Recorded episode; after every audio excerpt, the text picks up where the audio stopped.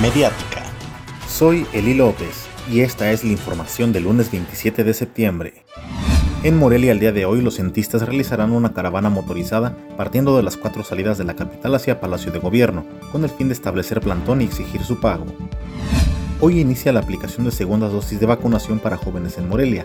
Desde el día de ayer se reportó gran afluencia en los centros de vacunación.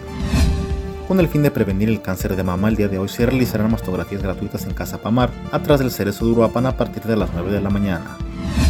El Comité Municipal de Salud de Morelia acordó que la realización de los eventos masivos se reanudará a partir del 30 de septiembre, con aforos máximos permitidos del 30% de su capacidad. Inundaciones en varios puntos de la ciudad, así como el alza en la cantidad de familias damnificadas a causa de las fuertes lluvias, se reportaron este fin de semana en Uruapan. A cuatro días de finalizar el mes de septiembre, arribó a Europa en el Fuego Patrio, traído desde la Lóndiga de Granaditas en Guanajuato. Esta era siempre la primera actividad de fiestas patrias y que se realizaba en los primeros tres días del mes.